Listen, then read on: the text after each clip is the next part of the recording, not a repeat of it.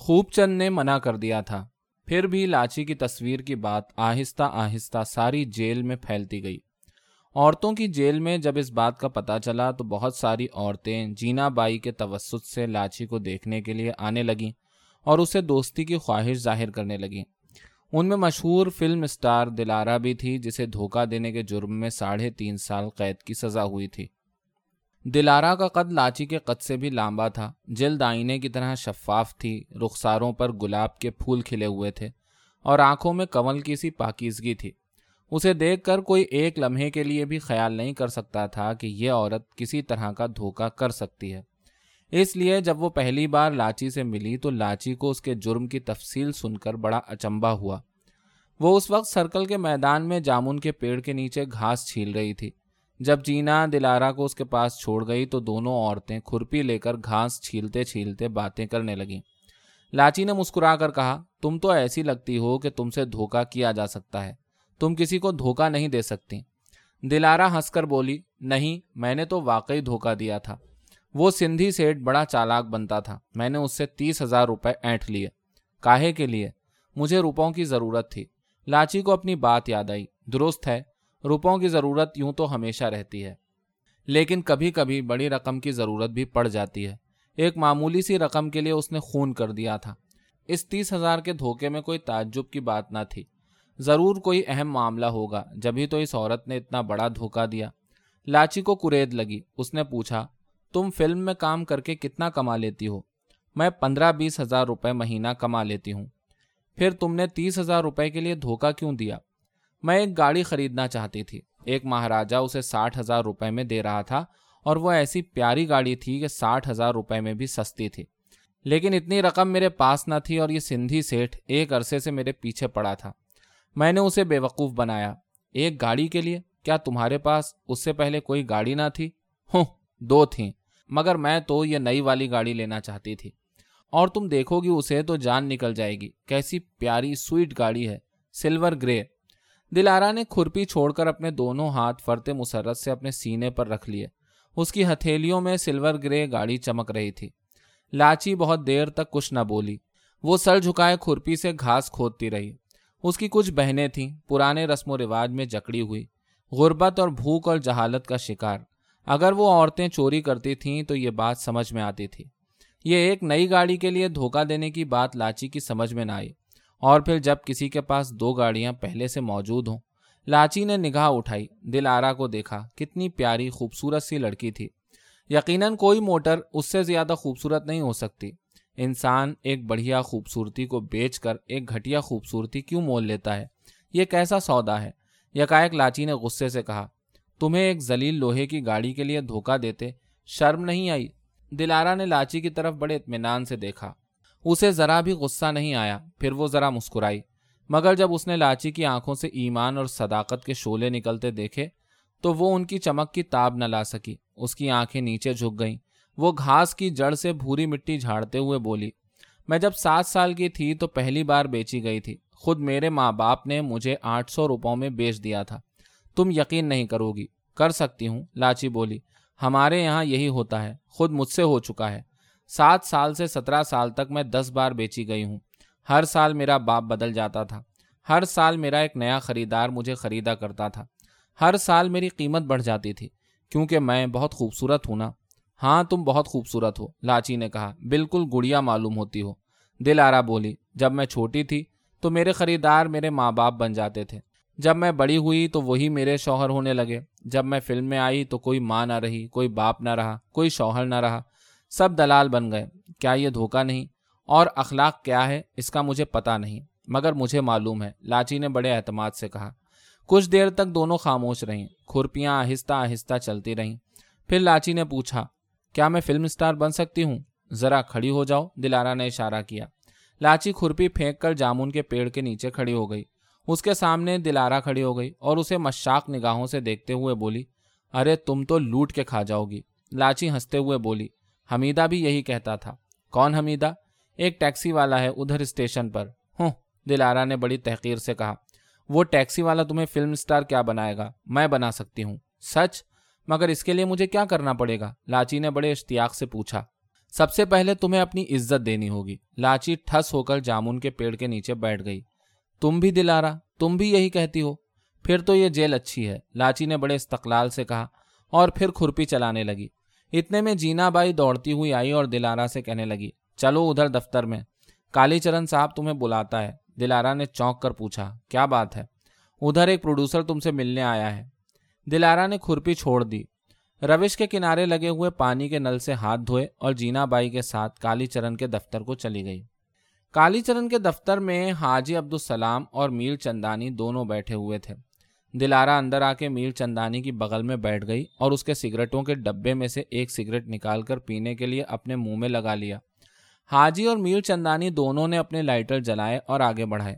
دائیں بائیں دلارا کے سامنے دو لائٹر تھے۔ دلارا نے دونوں طرف دیکھا، پھر اس نے حاجی کی طرف سے منہ پھیر لیا اور میر چندانی کے لائٹر پر جھک گئی۔ ایک لمحے کے بعد اس کے پتلے پتلے ہوٹوں سے دھوئیں کے نازک نازک سے مرغولے نکلنے لگے۔ حاجی نے اداس ہو کر اپنا لائٹر بجھا دیا۔ حاجی دلارا کو بہت چاہتا تھا۔ اس کے لیے رات دن آہیں بھرتا تھا۔ وہ اس کے لیے بیس ہزار روپے تک خرچ کرنے کے لیے تیار تھا۔ مگر دل آ جب بات کرو، ایک لاکھ کی بات کرتی تھی۔ اب یہ تو محبت ہے۔ حاجی نے سوچا، بزنس تو ہے نہیں کہ آدمی ایک لاکھ چھوڑ، دس لاکھ کا جواں بھی کھیل جائے۔ بزنس میں تو رسک لینا پڑتا ہے، لیکن محبت میں اتنا رسک کون مول لے؟ اب پندرہ بیس ہزار کی بات ہو تو خیر چلیے۔ اس رقم کو بھی دلارا پر قربان کر دیتا، مگر یہ کم وقت تو محبت کو بزنس بنائے بیٹھی تھی اب اسے یہ کون سمجھائے کہ محبت محبت اور بزنس بزنس ہے۔ بزنس کو بزنس کے طریقے پر چلانا چاہیے اور محبت کو محبت یعنی تفریح کے انداز میں دیکھنا چاہیے۔ ہوں، چلیے، کوئی اور مل جائے گی۔ دنیا میں عورتوں اور محبتوں کی کیا کمی ہے؟ اور میر چندانی تو ایک پیسہ دینے والا نہ تھا۔ اسے دل آرا سے محبت ہی نہ تھی، وہ اسے خوش ذوق کی نظر سے دیکھتا تھا۔ چند خوشگوار لمحوں کا ساتھ دینے والی ساتھی۔ دونوں کو برج کا بہت شوق تھا۔ اچھے سگریٹوں کا، اچھے کپڑوں کا، اچھی موٹروں کا، اچھی شراب کا۔ عورت اور مرد کے تعلقات تو میر چندانی کے لیے ضمنی حیثیت رکھتے تھے۔ عورتیں میر چندانی کو صرف اس لیے اچھی لگتی تھیں کہ وہ خوش وقتی کا ایک بہت بڑا سہارا تھیں۔ ڈرائنگ روم میں ان کے بھولے بھالے روغنی چہرے، رنگین ساڑیاں کسے ہوئے جسم اور احمقانہ فقرے کتنے اچھے معلوم ہوتے ہیں۔ آدمی ایک سٹا بازار، بلیک مارکیٹ، فریب دہی اور چار سو بیس کی انتہائی زیرک دنیا سے نکل کر ایک دم معصوم، نرم، ملائم اور شیریں دنیا میں پہنچ جاتا ہے۔ بزنس مین کے لیے دن بھر کی جان لیوا، محنت اور تھکن کے بعد عورت ایسی ہی ضروری ہے جیسے سر کے درد کے لیے اسپرو یا ایناسین یا کوئی اور اس طرح کی سفید رنگت کی خوبصورت ٹکیا۔ شفاف چکنے کاغذ میں لپٹی ہوئی۔ عورت اور سر کے درد کی ٹکیا کی پیکنگ میں زیادہ فرق نہیں ہوتا۔ کم سے کم میل چندانی ایسا ہی سمجھتا تھا اور عجیب بات یہ ہے کہ دلارا اس سے اتفاق کرتی تھی۔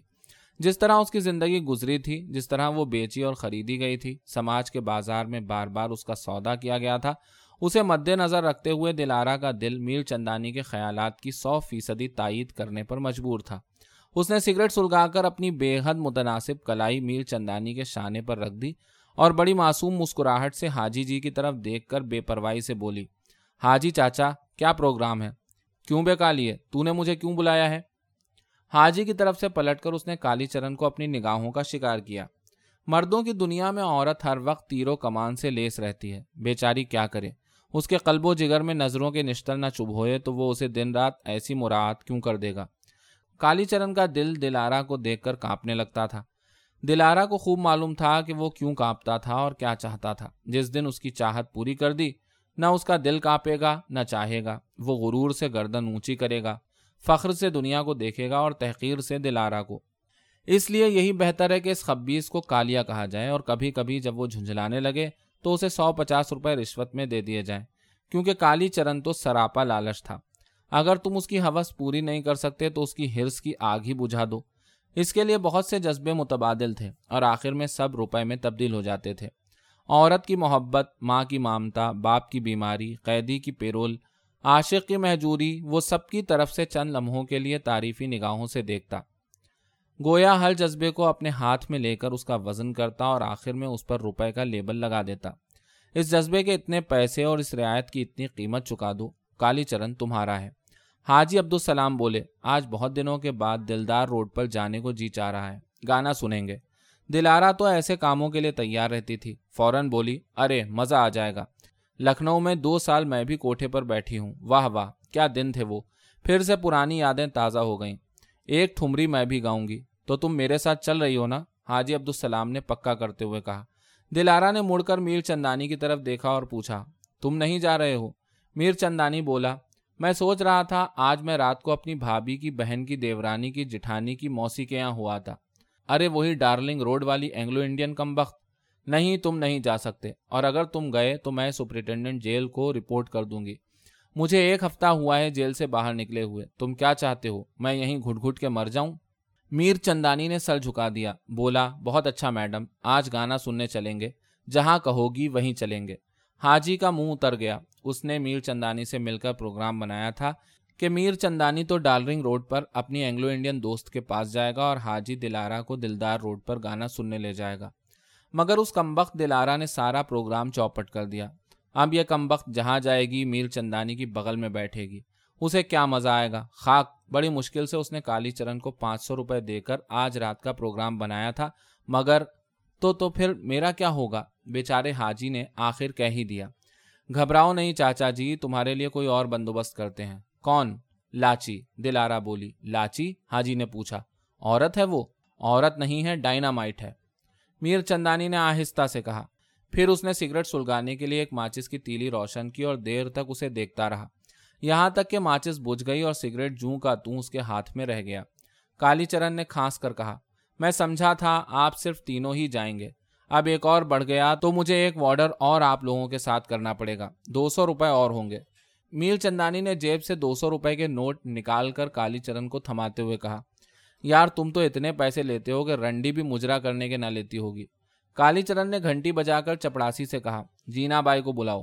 طے یہ ہوا کہ دلارا تو جیل سے سرکاری طور پر جائے گی، کسی فرضی پروڈیوسر کی شوٹنگ پر۔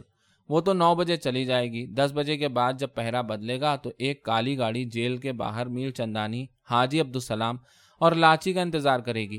تین وارڈر ان تینوں کے ساتھ ہوں گے۔ اور دو وارڈر دلارا کے ساتھ۔ صبح پانچ بجے یہ لوگ پہرا بدلنے سے پہلے آ جائیں گے اور کسی کو کانوں کان خبر نہ ہوگی۔ دلارا نے لاچی کو منا لیا تھا اور لاچی اس لیے مان گئی تھی کہ اس نے آج تک کسی طوائف کا کوٹھا نہ دیکھا تھا۔ دل آرا لاچی کو سمجھا بجھا کر رات کو نو بجے جیل سے رخصت ہو گئی۔ باہر سبز رنگ کی ایک گاڑی اس کا انتظار کر رہی تھی۔ دلارا نے گاڑی آگے بڑھوا کے جیل کے غربی کونے پر رکوا دی اور باقی لوگوں کا انتظار کرنے لگی۔ دس بجے کے قریب حاجی کی سیاہ کیڈیلک میں حاجی میر چندانی، لاچی اور تین وارڈر لدے آ پہنچے۔ دلارا نے سبز گاڑی چھوڑ دی، گاڑی میں جگہ نہ تھی۔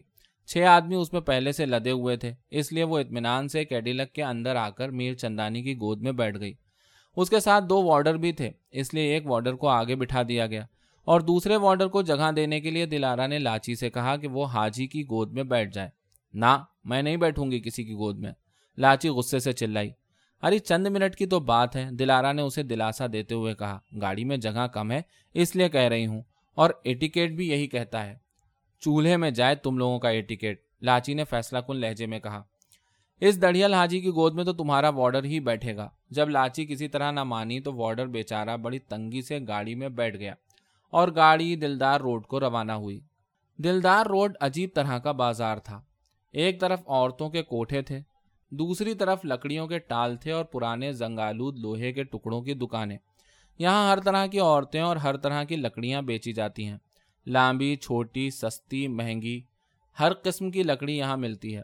بانس کی، ببول کی، ساگوان کی اور شیشم کی لکڑیاں جنہیں دیمک چاٹ گئی تھی۔ عورتیں جنہیں جنسی بیماریوں نے کھا لیا تھا، کھلے کواڑوں کی دہلیز پر بیٹھی ہوئی گاہکوں کا انتظار کر رہی تھیں۔ نالیاں، پیشاب کی بو اور شرابیوں کی قیسے اٹی ہوئی تھیں۔ اور ان پر چمیلی کے پجمردہ پھول تیر رہے تھے اور فضا میں تبلے کی تال اور سارنگی کی لے پر جلی بجھی ٹھمریاں اور سستے فلمی گانے مکھیوں کی طرح بھنک رہے تھے۔ اور ان سب کے اوپر تاریخ گلیوں کا اندھیرا ایک گنہگار کوہرے کی طرح چھایا ہوا تھا۔ یہ عورتیں انسان ہیں کہ لکڑی کی کھپچیاں، یہ دلال آدمی ہیں کہ لوہے کے زنگالود پترے۔ یہ زندگی کے جیتے جاگتے گیت ہیں کہ جہنم اور موت کے نوہے یہ ایسی دنیا کا بازار ہے جسے زندہ انسانوں کی بستی کہا جائے یا گمشدہ روحوں کی وادی۔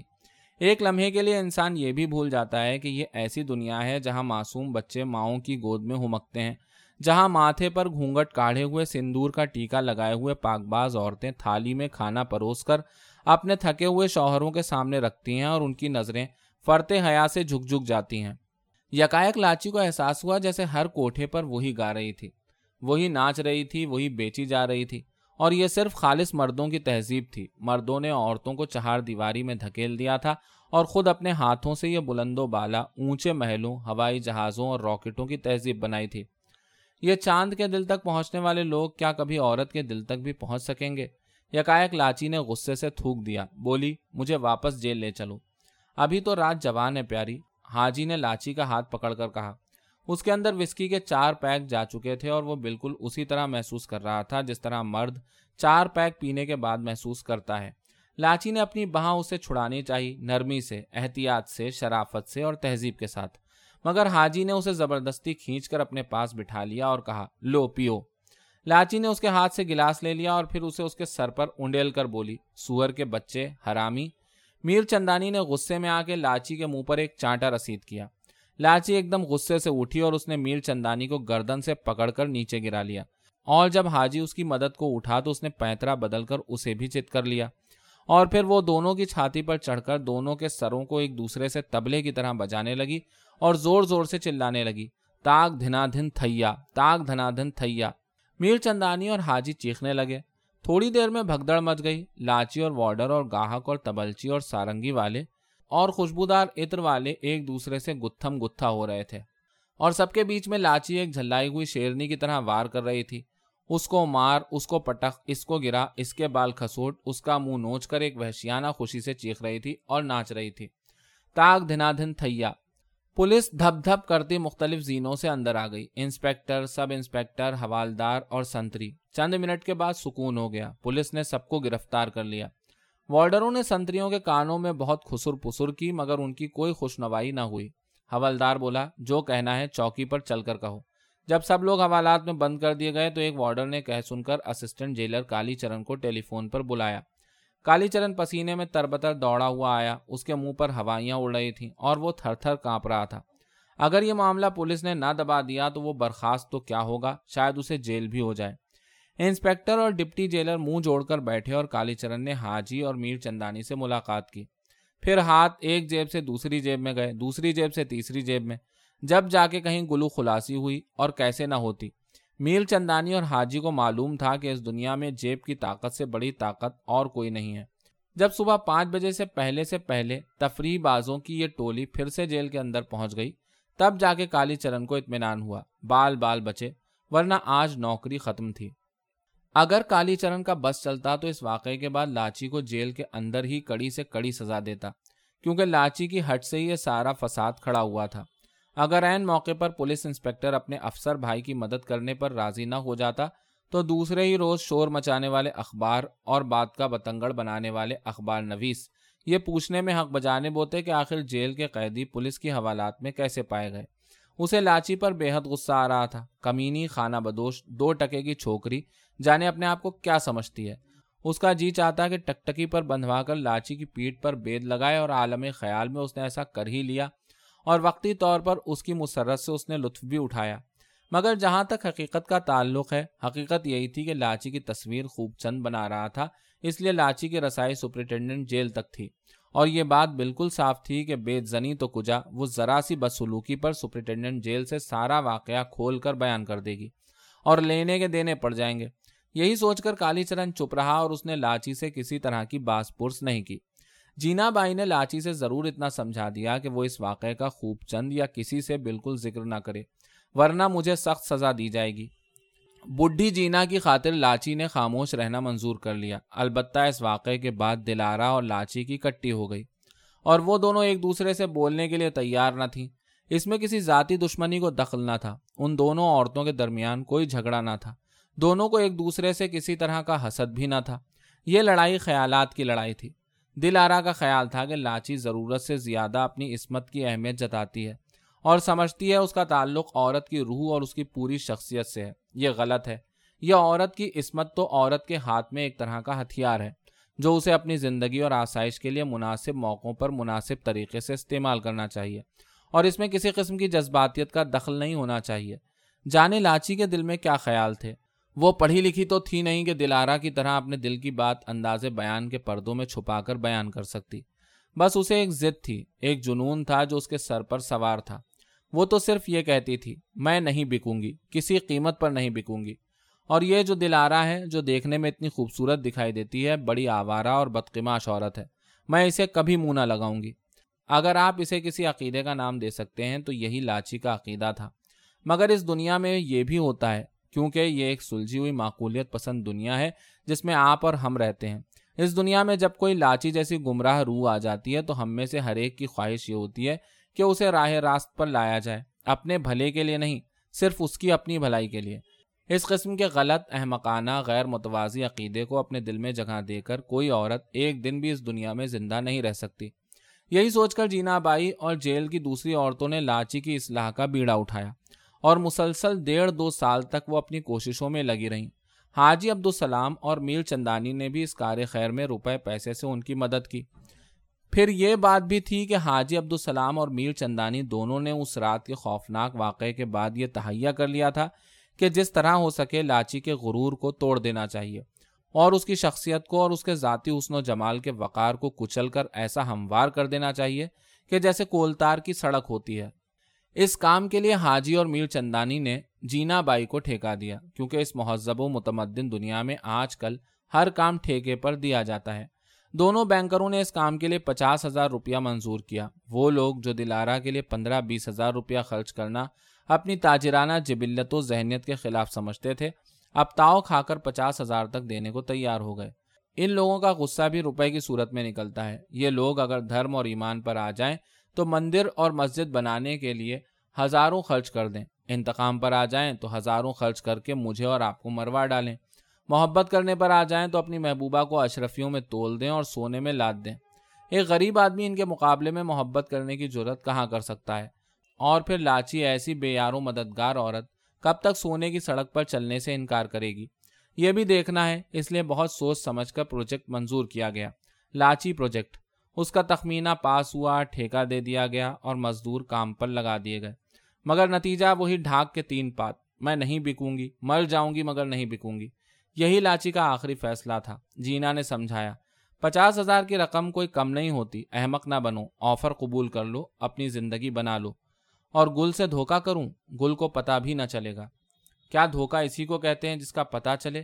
اور تمہارا کیا خیال ہے؟ مجھے بھی پتا نہیں چلے گا۔ میں نے کس سے دھوکا کیا ہے؟ اس میں دھوکے کی کیا بات ہے؟ یہ تو ایک وقتی بات ہوگی۔ صرف جیل کی چار دیواری تک محدود رہے گی۔ جب تم اپنی سزا بھگت کے جیل سے باہر نکلو گی، تو اس پچاس ہزار کے سہارے نئی زندگی شروع کر سکو گی۔ اور گل سے کیا کہوں گی؟ یہ روپیہ میں نے کہاں سے حاصل کیا ہے؟ چاہو تو کہہ دینا کہ میرے نام لاٹری نکلی ہے۔ چاہو تو سچ مچ بتا دینا۔ اور پھر دیکھ لینا گل کی آنکھیں۔ تمہارے بے غرض محبوب کی آنکھیں بھی ان روپوں کو دیکھ کر پھٹی کی پھٹی رہ جائیں گی۔ اور وہ تمہاری زبان سے تمہاری بے وفائی کی داستان سن کر بھی تم سے سمجھوتا کر لے گا۔ نہیں، وہ ایسا نہیں کرے گا۔ شرط ہو جائے۔ نہیں، میں شرط لگانے کے لیے بھی تیار نہیں ہوں۔ یہ بات نہیں ہے کہ مجھے گل پر بھروسہ نہیں ہے۔ وہ تو ہے اور کبھی نہیں بدلے گا میرا گل۔ وہ بھی میں جانتی ہوں، لیکن میں کیوں ایک شرط کی خاطر ایسی غلط بات کروں؟ اس میں غلط بات کیا ہے؟ تم اپنے جسم کی مالک ہو۔ یہ جسم تمہارا ہے، کسی دوسرے کا تو ہے نہیں۔ اور محبت تو بیکار سا خیال ہے۔ آنی جانی بات ہے۔ زندگی میں دس بار محبت ہوتی ہے، بیس بار ٹوٹ جاتی ہے۔ چالیس بار پھر ہو جاتی ہے۔ خود میں نے اپنی جوانی میں جانے کتنی محبتیں کر ڈالی۔ جب پہلی محبت ذرا پرانی اور بوسیدہ ہونے لگی، میں نے اس محبت کا دروازہ بند کر کے نئی محبت کا دروازہ کھول لیا۔ واہ، لاچی غصے سے بولی۔ عورت کی محبت نہ ہوئی میونسپیلٹی کی ٹونٹی ہو گئی۔ جب جی چاہا ٹونٹی گھما کے پانی پی لیا۔ جب جی چاہا ٹونٹی گھما کے پانی بند کر دیا۔ جینا بائی لاجواب ہو کے چلی گئی۔ پلٹ پلٹ کر طرح طرح کے ہیلوں بہانوں سے اس نے ہزار بار اس بات کو مختلف پیرایوں سے لاچی کے سامنے پیش کیا، مگر لاچی کا ایک ہی جواب تھا۔ اس میں اس کی ضد کو دخل نہ تھا۔ لاچی کا جواب گویا اس کے جسم اور روح کی پوری شخصیت کا جواب تھا۔ وہ کوئی دوسرا جواب دے ہی نہ سکتی تھی۔ کبھی کبھی وہ عقلی اعتبار سے لاجواب ہو جاتی، قائل بھی ہو جاتی۔ مگر دوسرے ہی لمحے میں غم و غصے، احتجاج اور نفرت کا ایک ریلا سا لاوے کی طرح ابلتا ہوا اس کے رگو ریشے میں سما جاتا اور وہ غصے سے پاؤں پٹک کر کہتی، نہیں نہیں، جو مجھے میری مرضی کے خلاف چھوئے گا، میں اسے کچا چبا جاؤں گی۔ کچا تو خیر وہ کیا چباتی؟ جیل میں ایک سے ایک بڑا گھاگ رہتا تھا جو لاچی کی گردن پر چھری رکھ کر اس کا غرور توڑ سکتا تھا۔ مگر کم وقت خوب چند کی وجہ سے سب اس سے ڈرتے تھے۔ اس کے ہوتے ہوئے لاچی کو کسی جال میں نہیں پھنسایا جا سکتا تھا۔ زیادہ سے زیادہ جو ہو سکتا تھا، وہ کیا جا رہا تھا۔ لاچی کو جیل میں عجیب عجیب تجربے ہو رہے تھے۔ ایک روز اس کی ملاقات گنگا بائی سے ہوئی۔ جوان اور خوبصورت لڑکی تھی۔ کم وقت کی بوٹی بوٹی پھڑکتی تھی۔ اس پر دو درجن چوریوں کا الزام تھا۔ کیا تم مرغیاں چراتی تھی لاچی نے اس سے پوچھا۔ گنگا کے منہ سے ہنسی کا فوارہ ابل کر بکھر گیا۔ اس کی چاندی جیسی ہنسی کی لہریں دور دور تک فضا میں پھیل گئیں۔ بڑی مشکل سے ہنسی ضبط کرتے ہوئے بولی، نہیں، میں کپڑے چراتی تھی۔ کیسے؟ میرے ساتھ دو مرد بھی کام کرتے تھے۔ ہم تینوں کی ایک ٹولی تھی۔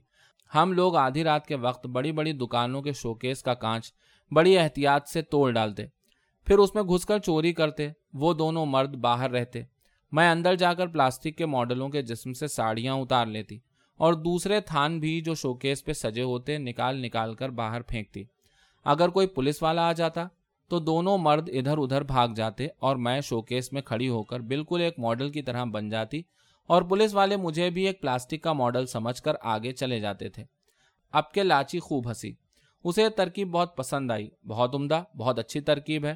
بہت کم کسی کو سوجھی ہوگی۔ ہاں مگر پولیس والوں نے آخر ہمیں پکڑ لیا۔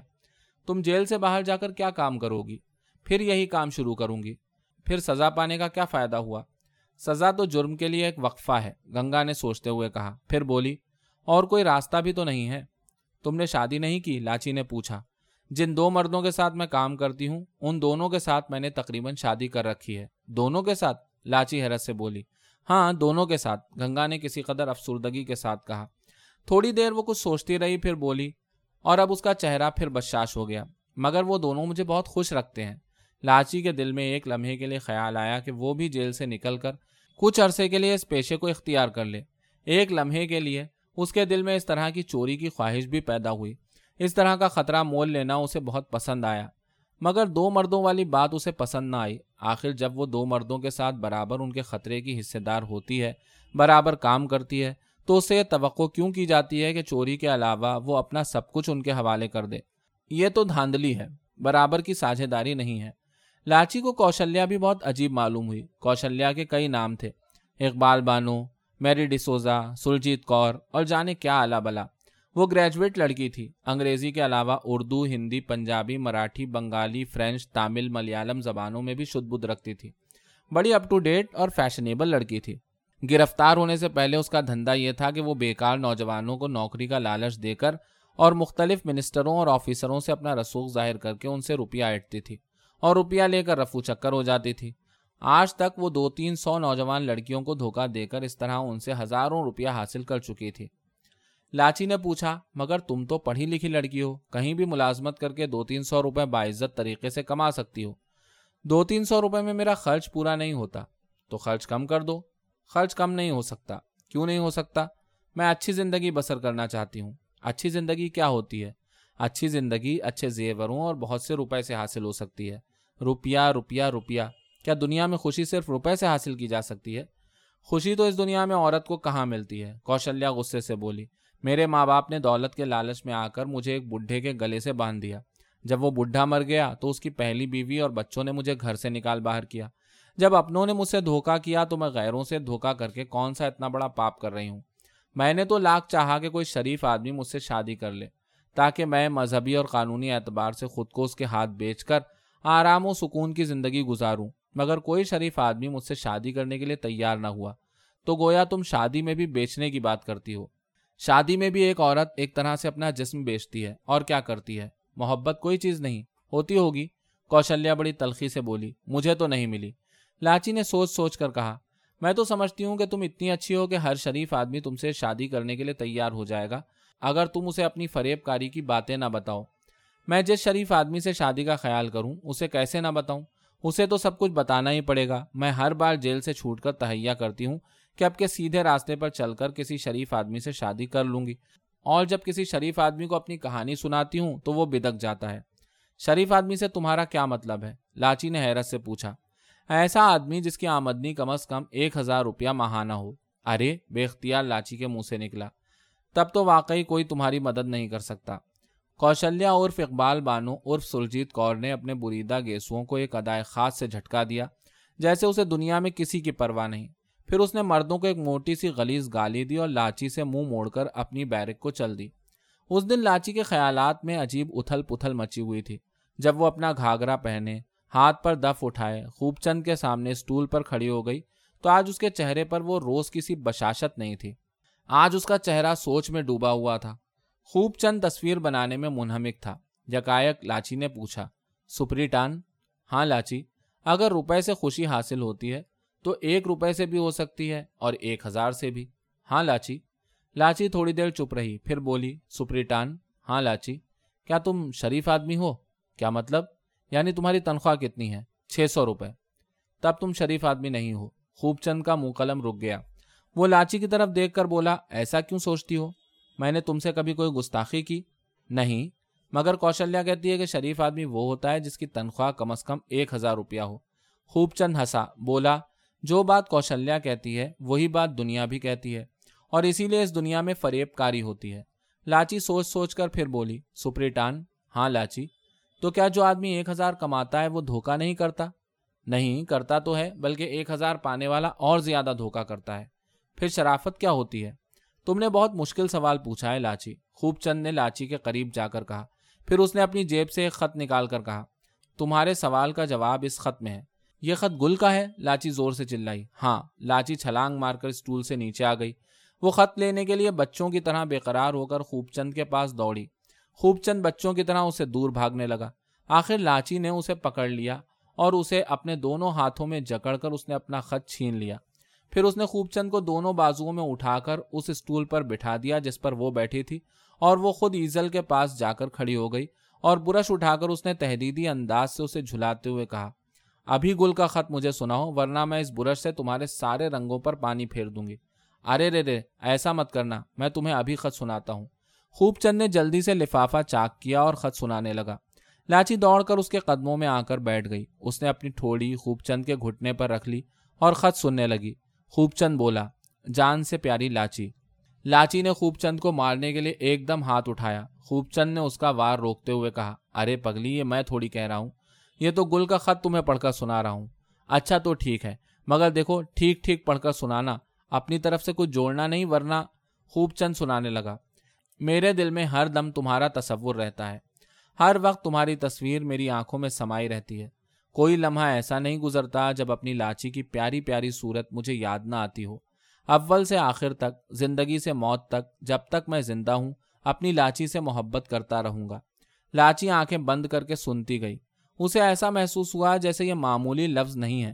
شہد کے گھونٹ ہیں جو اس کی روح میں اترتے جا رہے ہیں۔ نرم، ملائم ریشم کے شہپر ہیں۔ جن کے سہارے وہ کائنات کے خلاؤں میں اڑی جا رہی ہے۔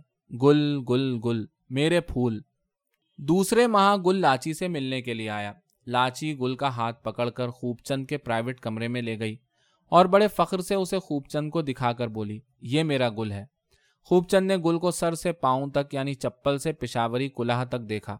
لامبا، بانکا، وجیب، چھریرا گل، مردانہ وقار اور حسن کی زندہ تصویر۔ خوب چند نے ایک لمحے کے لیے دل ہی دل میں اپنا اس سے مقابلہ کیا۔ پھر اس کے چہرے پر ایک پھیکی، کھسیانی سی، روتی ہوئی مسکراہٹ نمودار ہوئی اور اس نے گل سے کہا، آؤ آؤ، یہاں بیٹھو، لاچی بولی۔ اور یہ میرا سپریٹان ہے، بہت اچھا آدمی ہے، اس کی مہربانی سے ہم لوگ یہاں مل رہے ہیں، ورنہ لوہے کی جالی والے کمرے میں ملتے۔ گل نے تشکر آمیز نگاہوں سے خوب چند کی طرف دیکھا، مگر زبان سے کچھ نہ کہا۔ اس کے ہاتھوں کی بے چینی البتہ کہہ رہی تھی کہ گل بے حد مسترب ہے۔ خوب چند نے جب گل کی خاموشی دیکھی اور اس کی انگلیوں کا استراب تو اس نے برش کو آہستہ سے پانی کے چھوٹے سے پیالے میں دھیرے دھیرے دھویا، پھر آنکھیں جھکائے آہستہ سے کمرے سے باہر نکل گیا۔ خوب چند کے جاتے ہی لاچی بے اختیار ہو کر گل سے لپٹ گئی۔ اس نے اس کا وہ پشاوری کلہا جس پر لنگی بندھی ہوئی تھی، اتار کر الگ رکھ دیا۔ اور اس کے چہرے کو پہلے اپنے ہاتھوں میں لے کر پھر اسے اپنے گالوں سے لگا کر گلو گیر آواز میں بولی، گل گل، تم پچھلے مہینے مجھ سے ملنے کیوں نہیں آئے؟ کیوں؟ گل چپ رہا۔ وہ اپنے بے چین ہاتھوں کو کبھی کھولتا، کبھی بند کرتا۔ اس کے سینے سے لگی لاچی اس کے دل کی دھڑکن سن رہی تھی۔ ہولے ہولے گل کا ہاتھ لاچی کی کمر پر گیا۔ اس نے ایک دم اسے بھینچ کر اپنے گلے سے لگایا، پھر ایک دم چھوڑ دیا اور سر جھکا کر لاچی سے الگ ہو کر بیٹھ گیا۔ گل، کیا بات ہے؟ لاچی ایک دم گل کے قریب آ گئی اور گل کا منہ اپنی طرف پھیرتے ہوئے بولی، کیا بات ہے، بتاؤ گے نہیں؟ گل نے آہستہ سے کہا، میری درخواست نامنظور ہو گئی ہے۔ کون سی درخواست؟ ہندوستان کا شہری بننے کی درخواست۔ لاچی یکایک کھلکھلا کر ہنس پڑی، نامنظور ہو گئی تو کیا ہوا؟ اس میں اتنا منہ لٹکا کر بات کرنے کی کیا ضرورت ہے؟ ہم خانہ بدوشوں کو دیکھو، ہم تو کہیں کے شہری نہیں ہوتے۔ جہاں جی چاہتا ہے چلے جاتے ہیں۔ تمہاری بات اور ہے، میں پٹھان ہوں۔ پاکستان کے ملک کا رہنے والا ہوں۔ ملک کیا ہوتا ہے؟ لاچی نے پوچھا۔ ملک؟ گل بولتے بولتے رک گیا۔ تھوڑی دیر کے لیے اس نے بھی اپنے آپ سے پوچھا۔ واقعی ملک کیا ہوتا ہے؟ اور جب اسے اس کا کوئی معقول جواب نہ سوچا تو اس نے رکتے رکتے کہا، ملک تو ملک ہوتا ہے، جیسے ایک ملک پاکستان ہے، ایک ملک ہندوستان ہے، ایک ملک چین ہے، ایک ملک جاپان ہے۔ یہ سب ملک ساری دھرتی کے الگ الگ حصے ہیں۔ مگر ہم خانہ بدوشوں کے لیے تو یہ ساری دھرتی ایک ہے۔ مگر اس دنیا کے انسانوں کے لیے ایک نہیں ہے۔ گل نے ذرا تلخی سے کہا۔ انہوں نے جو اپنے آپ کو انسان، مہذب اور ترقی یافتہ کہتے ہیں، اس دھرتی کے ٹکڑے ٹکڑے کر دیے ہیں اور اسے مختلف خانوں میں بانٹ دیا ہے۔ یہ تیرا، وہ میرا، وہ اس کا۔ لیکن تم تو میرے ہو۔ لاچی نے اپنے دونوں بازوؤں سے گل کے گرد بڑی محبت سے گھیرا ڈالتے ہوئے کہا، تم تو صرف میرے ہو۔ مجھے کسی کے ملک سے کیا لینا دینا ہے؟ میں تو ایک غریب خانہ بدوش لڑکی ہوں۔ مجھے ان بڑی بڑی باتوں کی سمجھ نہیں ہے۔ اگر تمہاری درخواست انہوں نے نامنظور کر دی ہے تو کیا ہوا؟ اللہ میاں نے ہم دونوں کی محبت کی درخواست تو نامنظور نہیں کی ہے۔ اب تمہیں کیسے بتاؤں لاچی؟ گل نے بے حد مسترب ہو کر کہا۔ اس درخواست کے نامنظور ہونے کا مطلب یہ ہے کہ اب میں ہندوستان میں نہیں رہ سکوں گا۔ تم سے ہر ماہ ملنے کے لیے نہیں آیا کروں گا۔ جب تم قید و بند کی سختیاں جھیل کر اس جیل خانے سے باہر نکلو گی تو میری صورت نہیں دیکھ سکو گی۔ نہیں نہیں، یکایک لاچی چیخی۔ تم ایسا نہیں کر سکتے۔ وہ ایسا نہیں کر سکتے۔ کوئی میرے گل کو مجھ سے نہیں چھین سکتا۔ لاچی نے اپنے بازوؤں کو اور بھی گل کے گرد کس دیا اور بالکل اس سے لپٹ کر بیٹھ گئی۔ یکایک اس کی آنکھوں میں آنسو ڈب اس نے گل سے کہا، نہیں نہیں، تم جھوٹ بولتے ہو۔ تم مجھے پریشان کرنے کے لیے سب کچھ کہہ رہے ہو۔ تم مجھ سے مذاق کر رہے ہو۔ کہہ دو نا گل، یہ سب کچھ مذاق ہے گل سر جھکائے چپ چاپ بیٹھا رہا۔ بہت دیر کے بعد جب اس نے سر اٹھایا تو لاچی نے دیکھا کہ اس کی آنکھوں میں آنسو جھلک رہے تھے۔ ہم لوگ سود خور پٹھان تھے، برسوں سے اس ملک میں یہی دھندا کرتے تھے۔ جب کوئی روک ٹوک نہ تھی، میرے باپ نے کبھی ہندوستان کا شہری بننے کے لیے نہیں سوچا۔ نہ میں نے، ہم لوگ سال دو سال بعد اپنے وطن جاتے تھے اور وہاں چند ماہ رہ کر پھر واپس آ جاتے تھے۔ ہمارا روزگار یہاں تھا، وطن دوسرا تھا، مگر اب بہت کچھ بدل گیا ہے۔ پہلے یہ ایک ملک تھا، اب اس کے دو ملک ہو گئے ہیں۔ اب پاکستان ایک الگ اور آزاد ملک ہے۔ ہندوستان دوسرا ملک ہے۔ الگ اور اپنی جگہ پر آزاد۔ قانون بھی بدل گئے ہیں۔ سود خوری پر پابندیاں لگائی جا چکی ہیں۔ میرے باپ کا دھندا مندے میں چلا گیا ہے۔ وہ تو پاکستان جا رہا ہے۔ اس نے تو کبھی ہندوستان کا شہری بننے کے لیے نہیں سوچا۔ میں نے بھی اس سے پہلے کبھی نہیں سوچا تھا، مگر پہلے تم نہ تھی۔ اس لیے میں کیوں ایسا سوچتا؟ جب میرے دل میں تمہاری محبت آئی تو میں نے یہاں رہنے کا سوچا۔ میں نے ہندوستان کا شہری بننے کی درخواست دی۔ مگر جب یوں سوچا تو بہت دیر ہو چکی تھی۔ ان لوگوں نے میری درخواست نامنظور کر دی۔ اب وہ مجھے یہاں رہنے نہیں دیں گے۔ تم نے ان سے کہا ہوتا، میری لاچی یہاں ہے، میں یہاں سے کیسے جا سکتا ہوں؟ وہ لوگ محبت کو نہیں سمجھتے، وہ صرف نفرت کو سمجھتے ہیں۔ تم نے کہا ہوتا، یہ ساری دھرتی خدا کی ہے۔ یوں تو اس دنیا میں مندر اور مسجد اور گرجا بہت سے ہیں، مگر سچ پوچھو تو زمین کا ایک چپا خدا کا نہیں ہے۔ میں تمہیں نہیں جانے دوں گی، میں تمہیں نہیں جانے دوں گی۔ لاچی یکایک بڑی مضبوطی سے بولی، مگر اس کا دل اندر ہی اندر بیٹھنے لگا۔ تھوڑی دیر کے بعد اس نے اپنے بازو گل سے ہٹا لیا اور اپنے چہرے کو ان میں چھپا لیا اور سسکیاں لے کر رونے لگی۔ کیوں روتی ہے لاچی جانے کب سے؟ آج سے نہیں، شاید سینکڑوں، ہزاروں سال سے۔ روز ازل سے، تخلیق آدم سے، انسانیت اسی طرح رو رہی ہے اور محبت اسی طرح بین کر رہی ہے۔ نام تو بہت لیتے ہیں لوگ انسانیت کا، محبت کا اور خوبصورتی کا اور بھائی چارے کا، حسن کا اور پاکیزگی کا۔ سیاست دانوں نے ان قدروں کے ڈھنڈورے پیٹ پیٹ کر، ادیبوں نے کتابیں لکھ لکھ کر فلاسفروں نے زندگیاں ایسی سوچ میں گھلا کر انسانیت، محبت اور بھائی چارے کی داد دی ہے۔ مگر کس نے اس محبت کے آنسو پوچھے ہیں؟ کس نے انسانیت کو سہارا دیا ہے؟ کس نے پاکیزگی کی عزت کی ہے؟ کس نے حسن کو مشاتگی بخشی ہے؟ یہ سب لوگ محبت کی آڑ میں نفرت، انسانیت کے روپ میں درندگی، خوبصورتی کے پردے میں بدصورتی اور پاکیزگی کے جھروکے میں گندگی پھیلا پھیلا کر اپنی بلند و بالا تہذیب کا جھنڈا اونچا کرتے ہیں۔ تہذیب ان انسانوں سے زیادہ تو دریائی گھوڑوں میں پائی جاتی ہے۔ گل نے آہستہ سے کہا، سات دنوں کے اندر اندر مجھے یہاں سے چلا جانا ہوگا۔ لاچی پھوٹ پھوٹ کر رونے لگی۔ گل نے لاچی کے آنسو پوچھے۔ اس نے صرف اپنے آنسو ہاتھ کی پش سے جھٹک دیے۔ اس کا نچلا جبڑا تن گیا۔ اس نے بڑی سختی سے اپنے دونوں ہاتھوں کی مٹھیاں بند کی۔ اچھا لاچی، میں جاتا ہوں۔ لاچی نے اس کے بازو پکڑ لیے۔ مت جاؤ میرے گل، مت جاؤ، کہیں مت جاؤ۔ گل نے بڑی سختی سے ایک قدم اٹھایا، دوسرا قدم، تیسرا قدم۔ لاچی اس کے پاؤں کے ساتھ روتی اور گھسٹتی چلی آئی۔ مت جاؤ میرے گل، مت جاؤ۔ لاچی رو رو کر بولی۔ آخری بار کوشش کر کے گل نے لاچی کی گرفت سے اپنا پاؤں آزاد کر لیا اور دوڑتا ہوا کمرے سے باہر نکل گیا۔ لاچی وہیں زمین پر پڑی پڑی روتی رہی۔ بہت دیر کے بعد خوب چند اندر آیا اور اس نے لاچی کو زمین سے اٹھایا۔ اس کے آنسو پوچھے اور اس کا سر اپنے کندھے پر رکھا اور پوچھا، گل چلا گیا؟ ہاں۔ لاچی روندے ہوئے گلے سے بولی، اور اب وہ کبھی نہیں آئے گا۔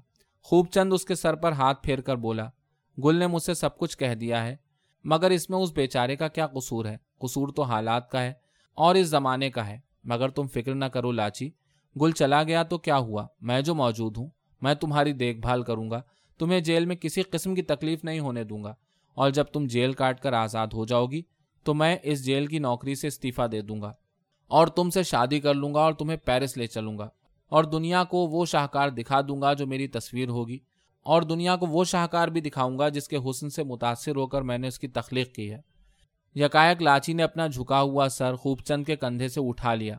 اس کا ڈھیلا بدن یکائک ایک کمان کی طرح تن گیا۔ وہ یکائک خوب چند سے الگ ہو کے بیٹھ گئی۔ اس نے اپنے آنسو پہنچ ڈالے اور شولہ بار نگاہوں سے خوب چند کی طرف دیکھ کر بولی، سپریٹان ہاں لاچی کیا تم مجھے کسی طرح عمر بھر کی قید نہیں دے سکتے؟ نہیں لاچی، جس کا جتنا جرم ہوتا ہے اسے اتنی ہی سزا ملتی ہے۔ تو پھر مجھے کس طرح عمر قید ہو سکتی ہے؟ اگر تم دوسری بار کسی انسان کو قتل کرو، تو پھر میں جیل سے چھوٹ کر قتل کروں گی، پھر قتل کروں گی، پھر قتل کروں گی۔ اور اس وقت تک انسانوں کو قتل کرتی رہوں گی جب تک تم مجھے عمر قید کی سزا نہ دو یا پھانسی پر نہ چڑھا دو۔ تم ایسا کیوں سوچتی ہو لاچی؟ اس لیے کہ تم سب قتل کر دینے کے لائق ہو۔ پھر وہ وہاں سے اٹھی اور ایزل پر رکھی ہوئی اپنی نامکمل تصویر کی طرف بڑھی۔ ہاتھ بڑھا کر اس نے تصویر کو اپنے دونوں ہاتھوں میں اٹھایا اور اٹھا کر دونوں ہاتھوں سے ٹکڑے ٹکڑے کر دیا۔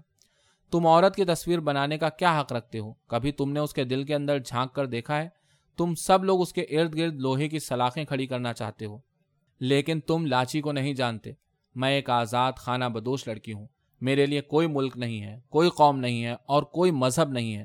میں ہر دیوار پھلانگ جاؤں گی اور ہر سلاخ توڑ ڈالوں گی۔ میں چوری کروں گی، جیب کتروں گی، قتل کروں گی، ڈاکے ڈالوں گی، لیکن کبھی کوئی گل کے سوا میرے جسم کو ہاتھ نہ لگا سکے گا۔ لاچی نے گویا عرش کی بلندیوں سے زمین پر بیٹھے ہوئے حقیر خوب چند کو دیکھا اور پھر شاہانہ وقار سے قدم اٹھاتی ہوئی اس طرح دھیرے دھیرے کمرے سے نکلی جیسے اس نے انجیل کی آخری آیت آسمان سے زمین پر اتار دی ہو اور اپنا کام ختم کر کے تختہ دار کی طرف بڑھ رہی ہو۔ اور خوب چند نے سوچا، لاچی کیا کاغذی تصویر پھاڑ دینے سے ذہن کی تصویر بھی پھاڑی جا سکتی ہے؟ بے وقوف دل ربا تیری تصویر تو میں اب آنکھ بند کر کے بھی بنا سکتا ہوں۔ مگر اس نے لاچی سے کچھ نہیں کہا۔ خاموشی سے تصویر کے ٹکڑے ہوتے دیکھتا رہا۔